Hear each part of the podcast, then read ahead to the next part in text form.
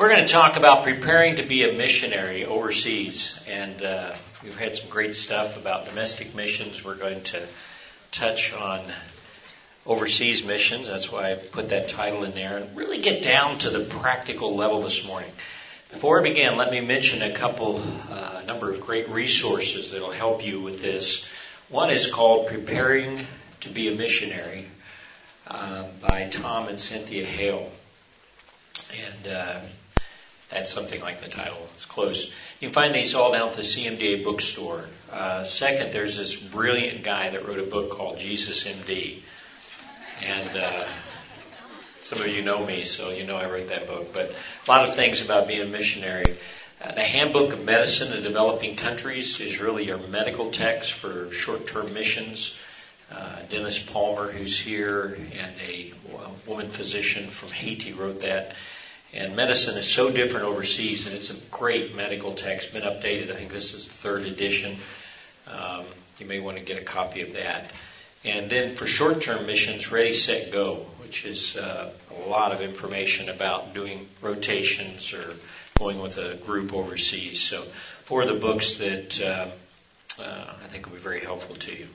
Well, let's plunge into this and really have divided this up uh, by just really the questions that I get asked all the time about uh, being a missionary. That sounds better. Thank you. Uh, being a missionary overseas, and we're going to kind of run through those. The most common one I get is, "How do I know I'm called?" Um, and that that's a big question. Uh, does God really want me to do this? I know I have an interest, uh, but let's kind of go through it. First of all, there's a general call. Uh, Tom Hale, in his book, uh, talks about that. There's a general call through Scripture for all of us uh, that we are uh, supposed to uh, be God's witnesses wherever we are. There's the call to salvation, which I trust everyone has had, and, and by grace we've been called to come to Christ as Savior. And for by grace are you saved through faith. There's a call to lordship, and that's really what Rick Donlin was talking about. If you were there for his talk yesterday morning, uh, live to die, die to live. You've got to make Christ Lord of your life. Uh, are you calling the shots or is he calling you the shots? And uh, it's that verse that he used. If any man comes after me, let him deny himself, take up his cross, and follow me. And we could preach a sermon just on that uh, passage because uh, that is so key in missions. And where I see those that have been called that don't make it, it's because they really are wrestling with that uh, issue of lordship. Uh, there's discipleship, uh, you know, growing in Christ, following righteousness and faith and charity and peace and all those characteristics. And then there's that call to be a witness. And of course, the main one is Acts 1 8. Uh, which is very clear. And ye shall be my witnesses in Judea and in Samaria and to the outermost parts of the earth. But besides that general call, there is a very specific call. And that's where we wrestle a lot more. Most of us understand the general call. Uh, that specific call, that's a call from God to you, comes through the Holy Spirit. And we see examples of that throughout the Bible. Paul, probably the most famous on the road to Damascus, a very specific call uh, for him. It's God's specific will for you. And uh, He's created every one of us to do something. He's given you skills and abilities and prepared you. You're not here by chance, and it's not, uh, you know, you, you're just whatever comes along, you can just pick it.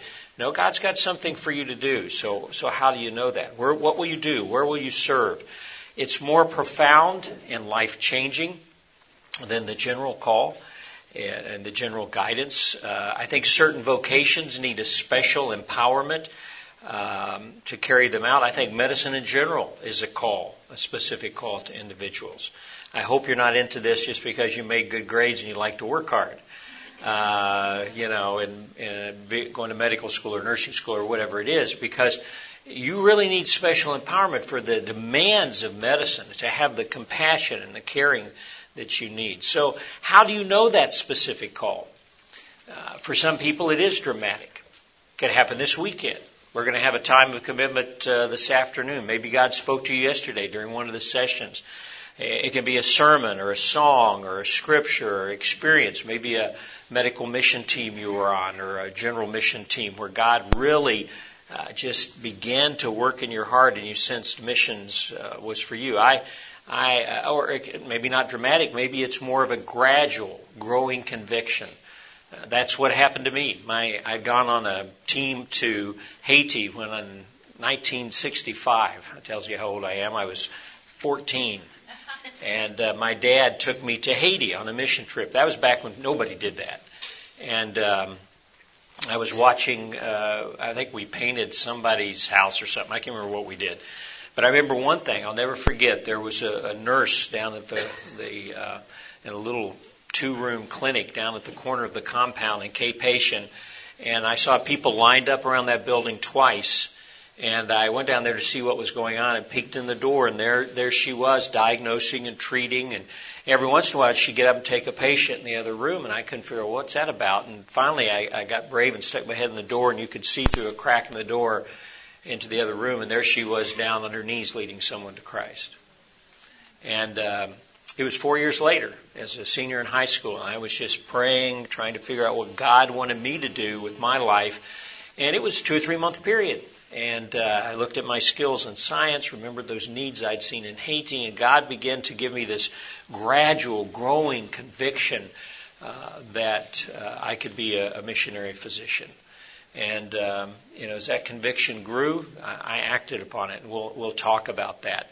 Uh, you know, God doesn't promise He's going to write it on the wall. Sometimes we make uh, too much out of the, the dramatic idea of, of a call.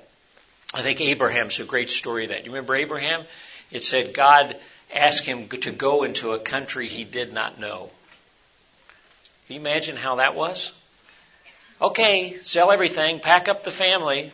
Okay, Lord, I'll be obedient. Where do you want me to go? Not going to tell you. Just, just start walking. Well, in many ways, that's what God's saying to us. When He begins to give us some light about what He wants us to do, then we need to start walking, walking through open doors, and uh, and really uh, looking for what He wants us to do. Uh, to be, as we would say in medicine, on call, totally committed and ready. Uh, Second Thessalonians 1:11 says, "Can you make better plans for your life than God?" Um, so make, pray that God will make you fit for what He's called you to do. Be sensitive to the needs. Expose yourselves. If you're getting that nudge, continue to expose yourselves to mission opportunities. As I say, keep throwing wood on the fire of what God's doing.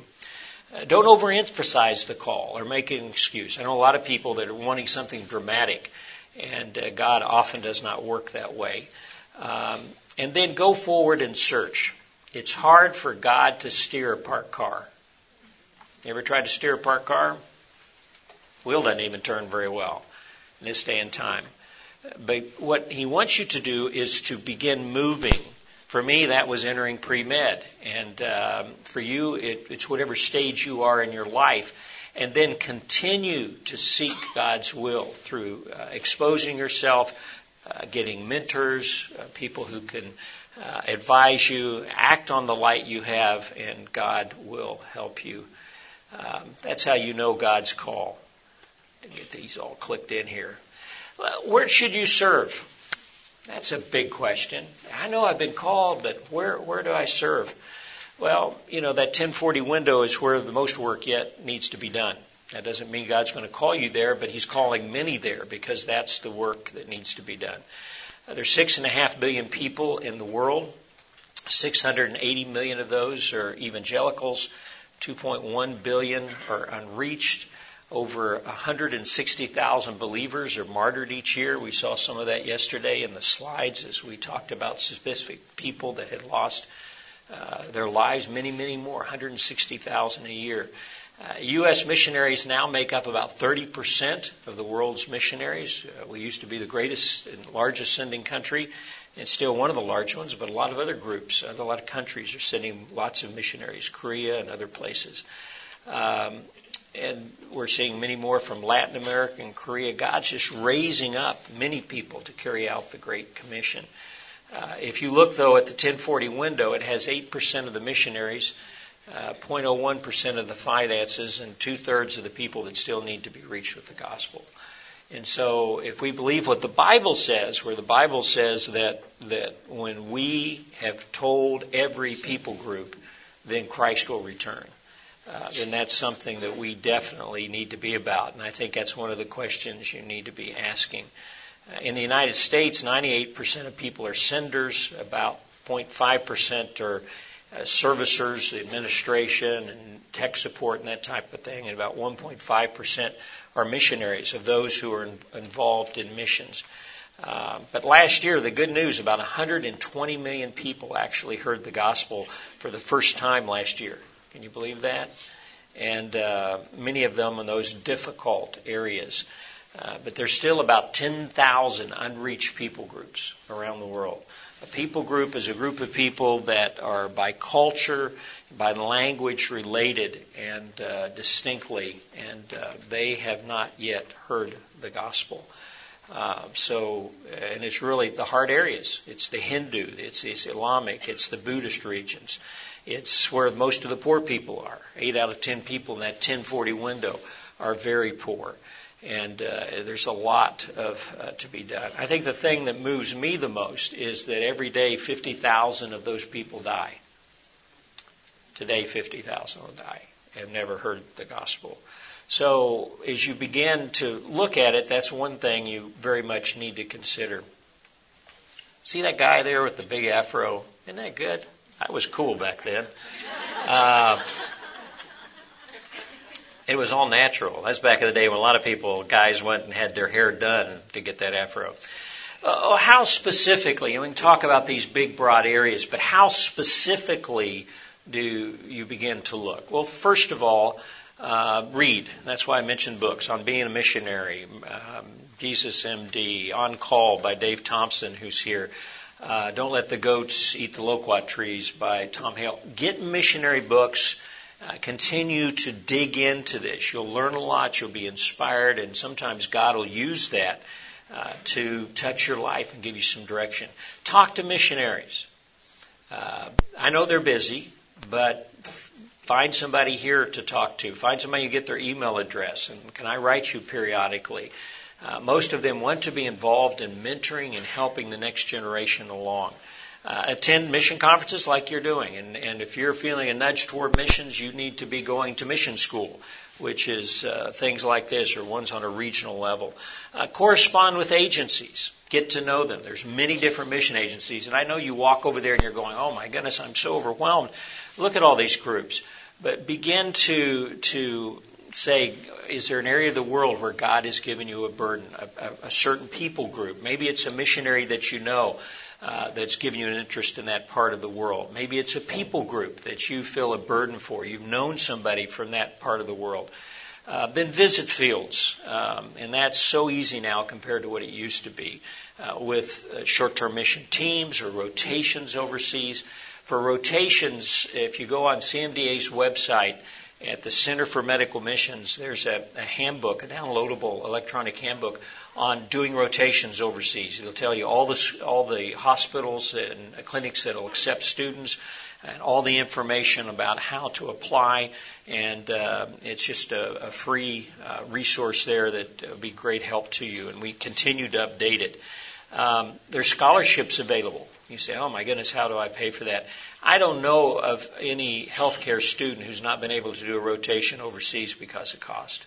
There may be some, but it's very few. People want to help. We have scholarships at CMDA, the Wester scholarships, the Johnson scholarships. You'll find all that information on the line. MAP, Medical Assistance Program that's here, has the Reader's Digest uh, fellowships that they uh, give. I did one of those in 1976, paid two thirds of my airfare when I went overseas uh, with my spouse when I was in med school. So uh, there, there's lots of opportunities. If you're in residency or already a graduate doctor, World Medical Missions uh, does that. So get in and dig in and find out what it's like and continue to do that. It's like, you know, if you don't do that, it's like you meet somebody and they say, oh, I want to be a mechanic. And you say, yeah, man, you mess around with cars a lot? Nah, never opened a hood, but I sure want to be a mechanic. And they're, uh, you know, people think you were nuts. So look under the hood and uh, examine your skills, your needs, your interest. God has specifically equipped you you know, we talk a lot to students about you know residency or, or, specialty for nurses or whatever. What what do I want to do? What what has God given you an interest in? Uh, what do you feel the binge for? That's what God has prepared you for. You need to follow uh, that, and then pray and ask others to pray, realizing that God may direct you in one direction and then change that direction. Very, uh, Dave Thompson, one of my heroes, who's in Gabon his parents and his wife's parents were missionaries um, in uh, Cambodia, and the parents were martyred for the gospel by the Viet Cong. And uh, you know knows the culture, speaks the language. You'd think, you know, and he thought, well, definitely God's calling me back there. It's where Burton is. And he was all ready to go, and things just blew up over there, and he ended up in Africa for his whole career. And he could see very clearly that's where God had prepared him for, but initially he didn't think that was the case. So seeing those skills and needs and praying are, are very important. How do you pick a mission agency? Whoa, there's lots of them out there. And so what, what do you do? Well, first of all, there's some things to consider. The theology um, may be important. There's some interdenominational missions, and there's some that are more uh, theologically specific. They may be Wesleyan, they may be Calvinistic, they may be whatever. And so you want to look at the theology. Is that compatible with where you are and uh, in your service? What's its focus? What part of the world does it do its work in? Uh, does it have work in the country you feel like you've been called to, or the region of the world? So, what is its focus? What is its strategy? What type of outreaches does it have? If you want to do medicine and all it does is church planting, it's not an agency that uh, you're probably going to be interested in. It may be church planting, training, medical radio, maybe all of the above. But you want to make sure that it has an interest and will support you in, in the healthcare ministry God's called you to. How evangelistic is it? How well does it do that? Uh, you know, how well does it combine healthcare with sharing the gospel? Uh, how does it, you know, some mission agencies may say, well, you know, it's just being a witness here. And uh, you, we love to have the hospital or the clinic work or whatever, but we're not expecting you to to do that type of uh, do evangelistic work. Others say, oh no, we combine it right in with what we're doing. Um, how does it know what it's doing? That's important. Uh, is it growing? Is it developed? Is it old and stodgy or experienced and continually relevant? Is it new and exciting with cutting edge outreaches? Is it really making a difference? Uh, how's it supported? Uh, there's some mission agencies that are denominational. And some of the denominational agencies, you sign up with them and they raise their support through all their churches, and you may go do some speaking, but you have no responsibility to raise support. Others are faith missions. And so you, you go with them and you have the obligation, the responsibility to raise your financial support. They help you do it, but it's your job. That's kind of agency we went with. And, and there's, there's positives and negatives to each.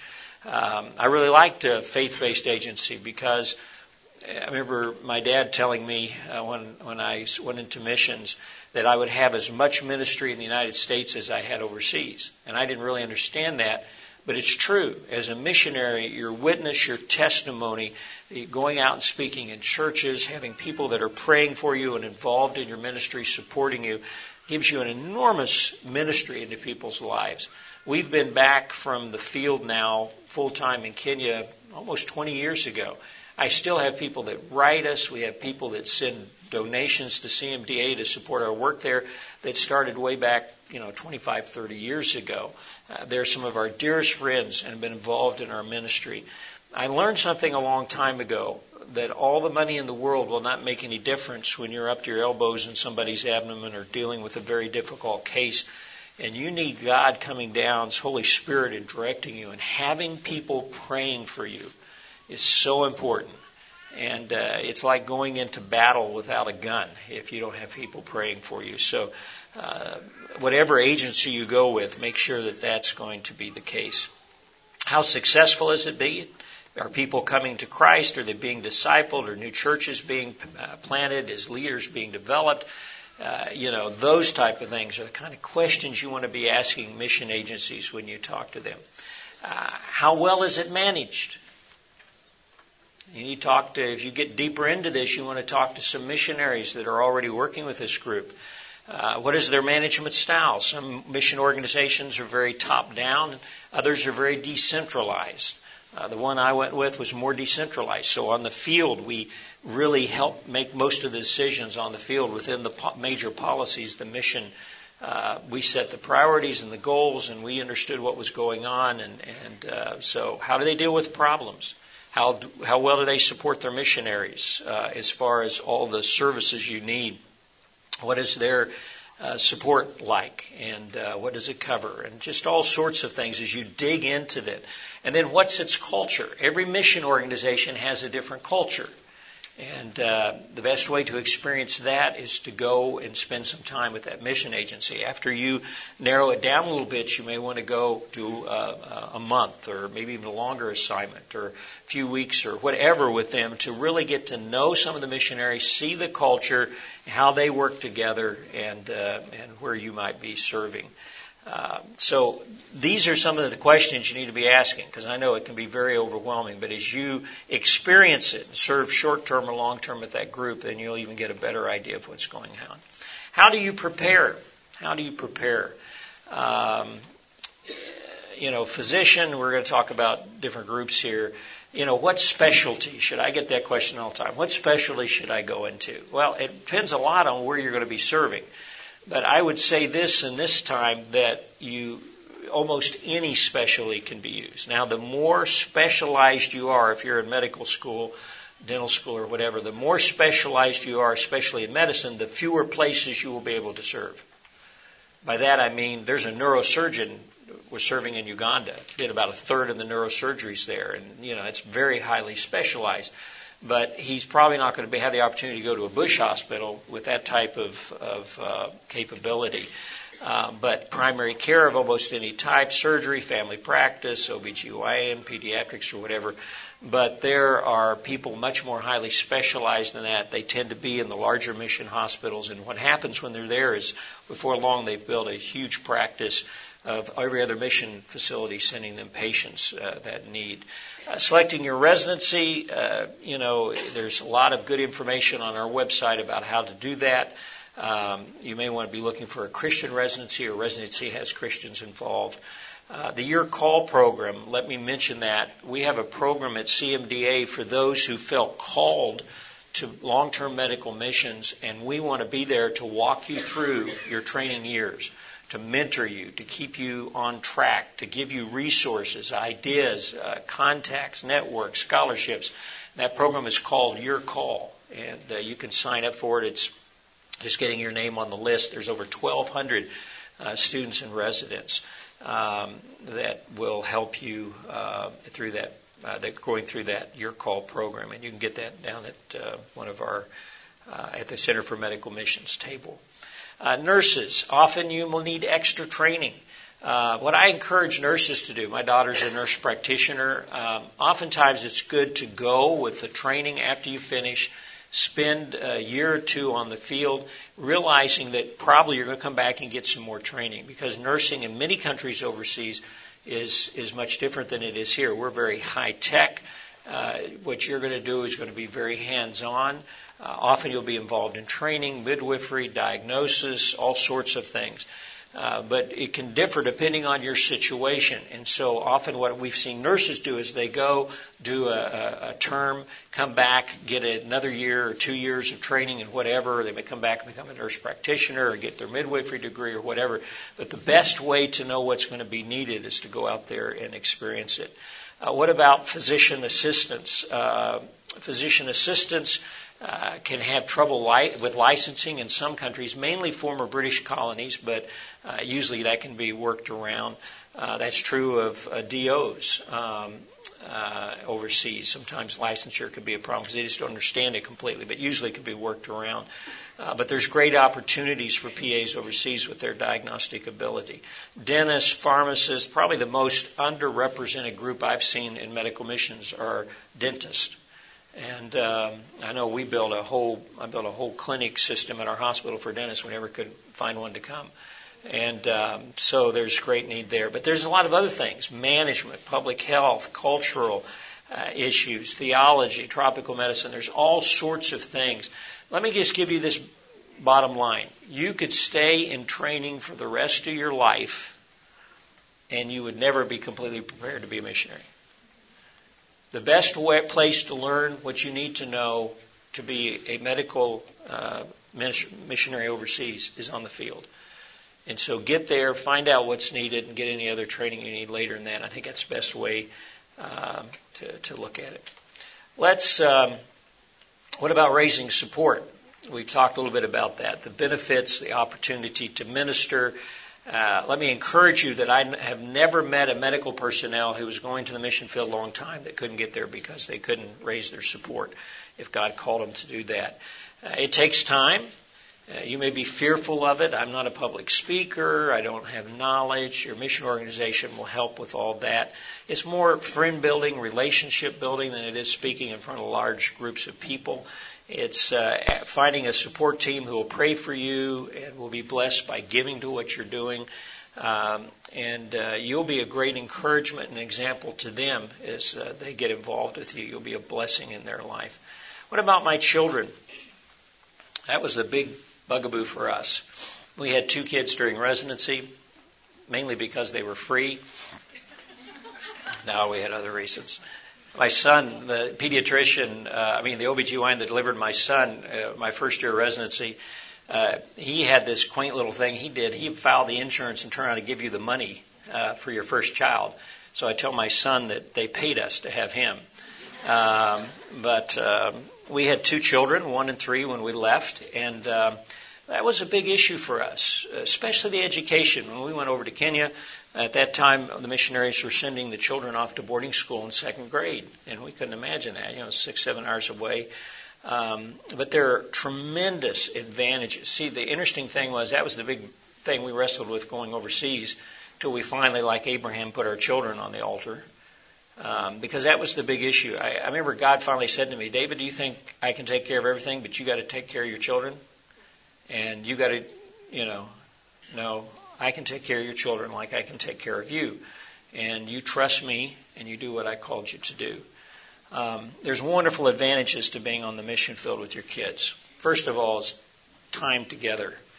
Uh, this country, you know, I know a lot of docs and other healthcare professionals that get up and leave before the kids uh, get out of bed and come home after they're in bed or almost in bed. I had breakfast, lunch, and supper with my kids every day while they were growing up, unless there's an emergency at the hospital. And uh, what doctor or other healthcare professional in this country does that? In the evenings, we didn't run to soccer practice or ballet or whatever. We went home, we were together. There wasn't any soccer practice or ballet. And so, because we were out in the bush, but we did things as a family. Um, and the most important time to be with those kids is during the first seven, eight years of their lives. And what a wonderful time to do that in the bonding. Uh, the other thing that's wonderful is you lack the negative influences. People used to say to me, How can you take your kids over to that jungle? Finally, one day I said to somebody, How can you keep your kids here in this jungle? It's much more dangerous here than it is over there. Uh, I didn't have to worry about what the kids are going to watch on TV. I didn't have to worry about somebody giving them drugs. I didn't have to worry about consumerism. Um, I could let my kids out, just throw them out of the car 10 miles from the hospital, and somebody brought them home. Nobody had hurt them. Did you do that here? You know, all those negative influence. And so it was just an incredible blessing as our kids were growing. Now, it differs depending on where you're going to be. You may be in an urban environment and different. But uh, the point I'm trying to make is that God can take care of your kids and uh, make a big difference. They say the best way to draw a family together is common challenges. And uh, saying one of the other uh, talks I gave, they say in this country, taking your family camping is the way to face common challenges and draw them together.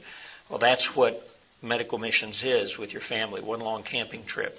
So you'll uh, you, you face challenges. We used to get in the car to to go somewhere, and I put in two spares and the patching kit and the tow rope and the shovel and the tool kit. And we were facing challenges getting the car and go somewhere because we were in the middle of nowhere. So it was a wonderful way where we really, our kids are our closest friends. Uh, they tend to be uh, more mature than other kids. Studies have shown this. Missionary kids are actually the highest as a group uh, achievers. Next is the children of diplomatic corps. Uh, they've learned to deal with adults. They understand pain and suffering. They've had decision making. They deal with a wide variety of people. They're comfortable in different cultures.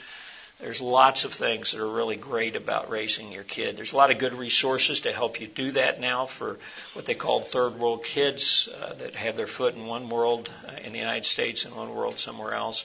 Have rich experiences, travel, culture, um, you know, and living by faith and, and uh, seeing prayer. And, you know, the hardest thing, of course, is being away from your family. We'll talk about that, your extended family. They have a huge worldview. Um, you know, my kids, I could, all three of them are here. If I went down to them and said, You want to go to Afghanistan tomorrow? Yeah, let's go.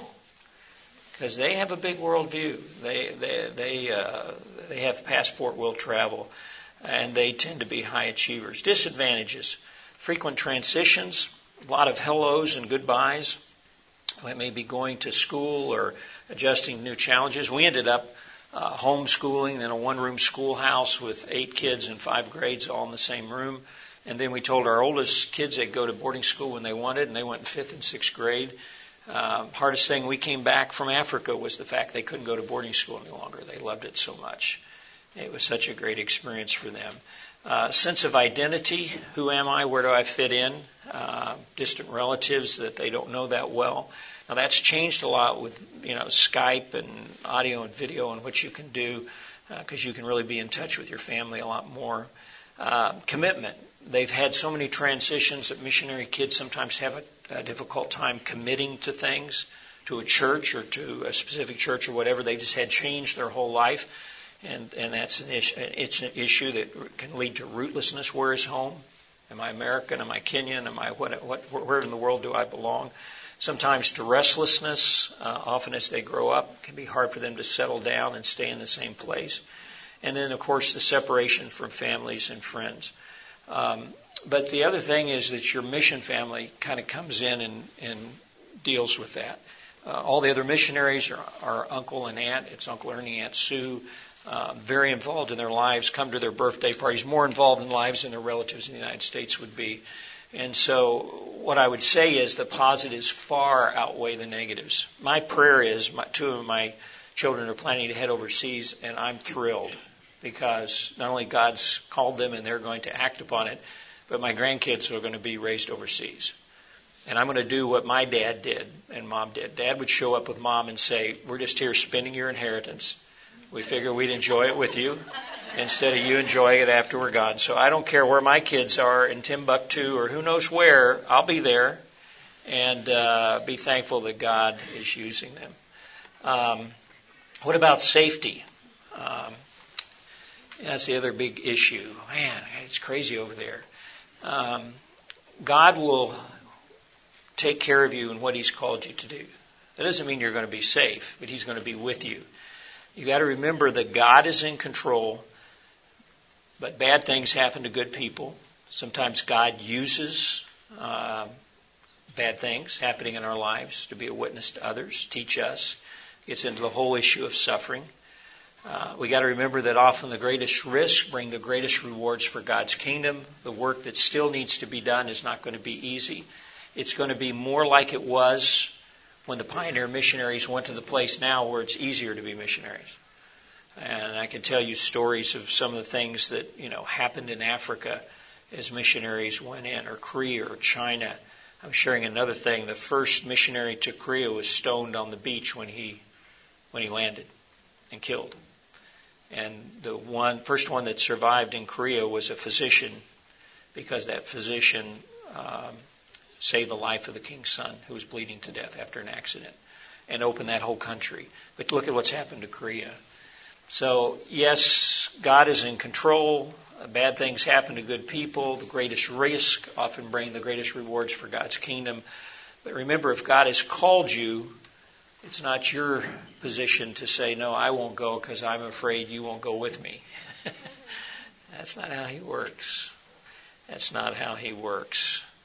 Um, Psalm 991, God, say this, God's your, you're my refuge. I trust in you. I'm safe. That's right, He rescues from hidden traps and shields you from deadly hazards. His huge outstretched arms protect you. Under them, you're perfectly safe. His arms fend off all harm. Beautiful promises that God has given. How do I avoid burnout? That's probably a bigger issue than safety. Uh, because one of you know it's one of the devil's favorite tools for missionaries and very dedicated people want to do what God wants to do.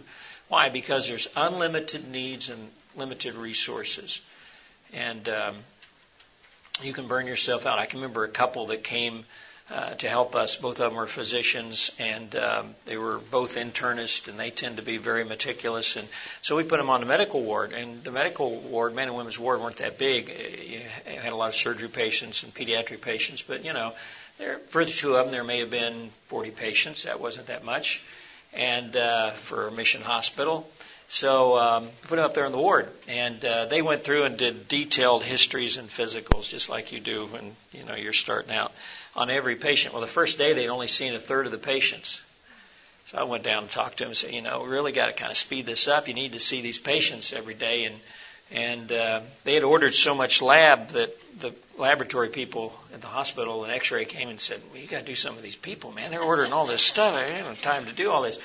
I went down and talked to them again, and well, they got there the next morning, and most lab and X-rays hadn't been done. They had ordered so much, so they got more concerned, and so they uh, they stayed later. They got up earlier, and they went up, and you know, and so and they, it got worse. And they hadn't even seen the new patients that came in that day. So I went and talked to them again. Well, and they were really concerned this, you know, orders weren't being carried out. They had written so many of them. The third night, they decided they'd stay on the ward. So they got a couple hospital beds, stuck them in there, and uh, they're going to stay all night and make sure these patients got the care they needed. And the fourth day, they were ready to go home. So they'd burn out. Now, that's an extreme example, but it's one of the things you have to, to remember. First of all, remember it's a marathon, not a sprint. You do best you can for the most, but you can't save everybody in many situations. It, it's difficult, it's challenging, and uh, you've got to understand your limits and what is possible so that you can keep running. And that doesn't mean you don't try to make it better and get more people to help you and all sorts of things, but you have to learn that self care, not selfishness, but self care is important. If you don't do that, uh, you'll very soon find out that you do burn out and you've got to pace yourself and take care of yourself. And often the way to do that is to have someone, an older mentor or a colleague or someone who can help you uh, see when you're working too hard. Having that accountability uh, from another colleague. I still do that. I, I have my vice president at CMDA, my best friend, and and Gene will walk into my office and say, David, you're getting a little toasty. You need to get out of here. You need to go home. Go fishing. Go do something. You're pushing too hard. You've been traveling too much. And uh, realize that you need to do that. Delegation uh, learning very quickly to do what only you can do and delegate to others. Uh, do be involved in training, and it's not enough, uh, you know, just to do things, but you need to train others and give them the skills, whether that's community health or nursing school or uh, residency program or whatever to help with the work, and then keep at it. Uh, you know, burnout is something that all of us in healthcare are prone to. Why? Because we are extremely focused We've learned, you know, we've been in the library studying when everybody else went to the ball game. Right? And that is a great strength, our ability to focus and be disciplined. It's also our greatest weakness when taken to the extreme. And so learning that, yes, there's going to be times you're going to say, oh my goodness, I've done it again. I wrote an article a couple of years ago for our medical, uh, for today's Christian doctor, and I started out, I can't believe I've done it again, dealing with this issue. Um, it's our greatest strengths are our greatest weaknesses when carried to the extreme. Can uh, I have a spiritual ministry? I pray you will have a spiritual ministry. But I'll tell you this, because if you don't, you probably will not last on the mission field.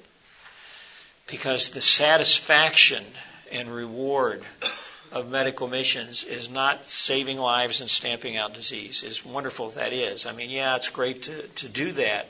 But where you'll find the real satisfaction is in changing people's hearts. And so to do that, you need to prepare. Most missionary groups require some Bible training. I'm just looking at some preliminary data that we uh, are working on where we've surveyed uh, 300 uh, medical missionaries, physicians, nurses, and others. You know what the most uh, prominent thing in the survey they wish they had more of? It wasn't medical training. They wish they had more theological and Bible training when they went. Came way ahead of everything else. So take the time during your training to get uh, to get some of that. We have a program called the Saline Solution, teaching healthcare professionals how to share their faith in their in their work. We have it as a video series. You may want to do it on your campus with some of your friends.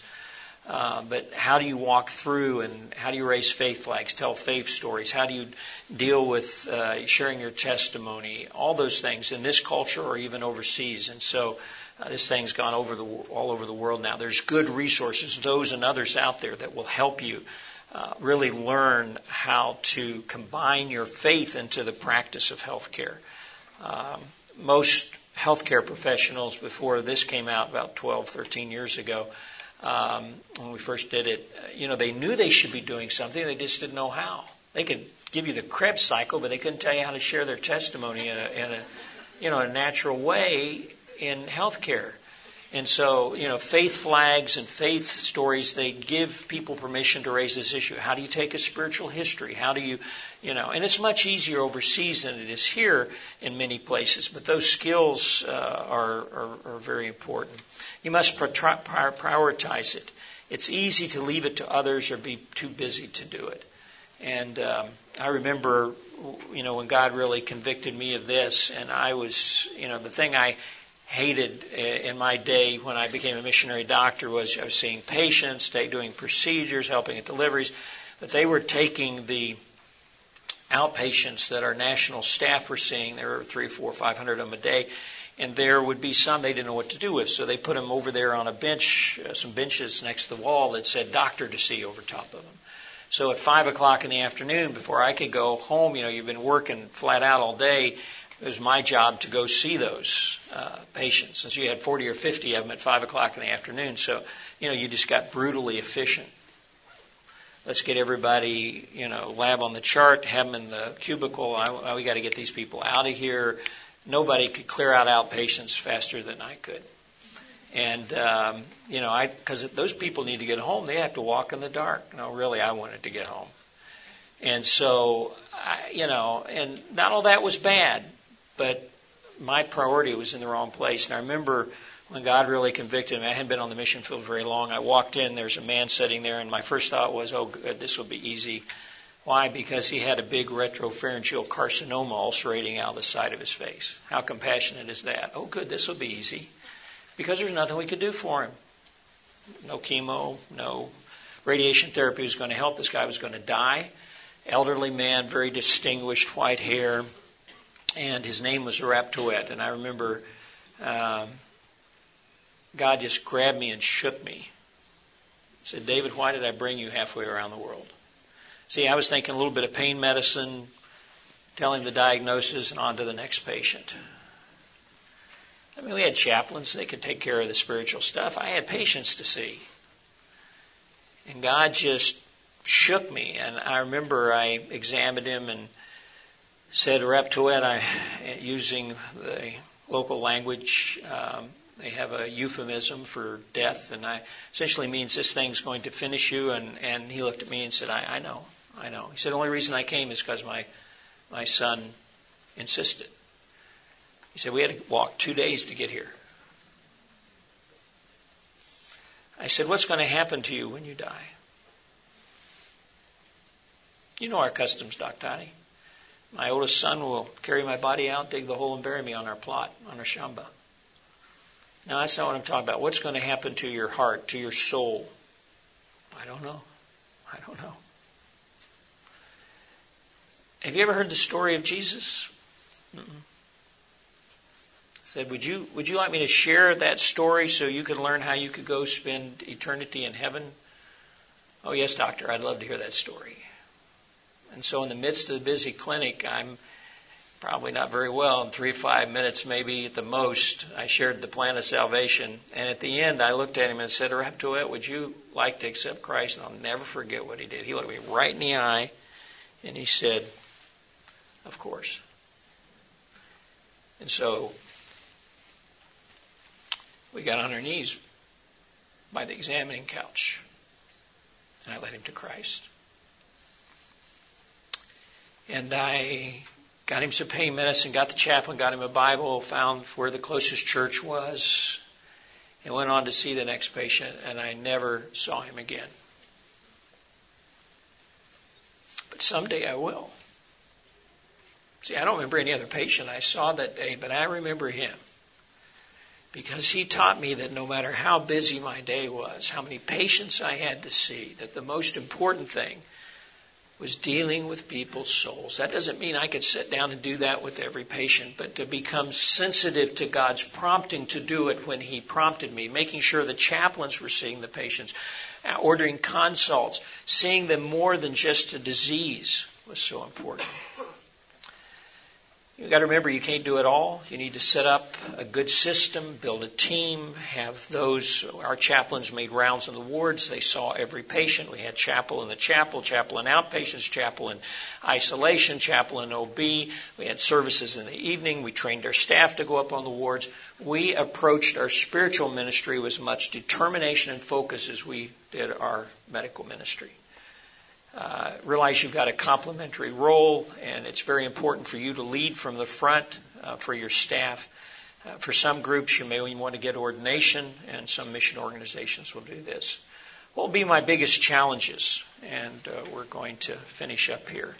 Uh, growing spiritually. One of the biggest challenges on the mission field is you're giving out all the time, and oftentimes you're not taking in. You may be going to a national church where the pastor doesn't have that much training and so it's very important to grow spiritually. That may be getting tapes from home or good books to read or other things that so you're staying close to the Lord and growing in your faith. Adaptability. Uh, most important characteristics. We built a house a few years ago, and Jody and I counted that was our 22nd move. And um, you got to be adaptable. Life is going to be changing all the time in missions uh, other missionaries. Um, they're going to be the greatest blessing in your life, and some of them will be the greatest problems in your life. And I, I say that kindly because you don't get to pick your friends. The mission picks them for you.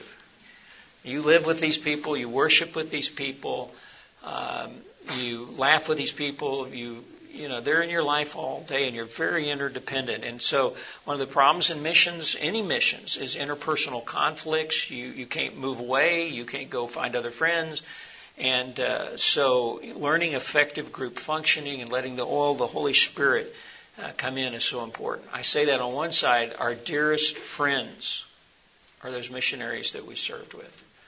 And uh, my kids uh, still want them to come to visit or go visit them, their uncles, their aunts, uh, very, very close relationships because of what you've gone through. But there are those rough edges that you have to learn to deal with. Separation from family on birthdays, holidays, deaths, and weddings. Uh, those type of things are difficult, and uh, God has to pour the oil of His grace in. Burnout, we've talked about that. And then you got to remember that medicine is only part of the equation, and that's something I didn't expect when I got to the field. I thought, well, I'm well trained. I'll go be a great missionary doctor. And you get to the field and find out there's a lot more to it than just your medical capabilities. It's leadership, it's management, it's it's learning how to do projects and start programs. And but that's the fun and joy of missionary medicine because you get to be the renaissance person. You're involved in all sorts of things, and you see your humble abilities making huge differences in people's lives, which makes it just fabulous. Got time for one or two questions, and then we'll let you go to the next thing.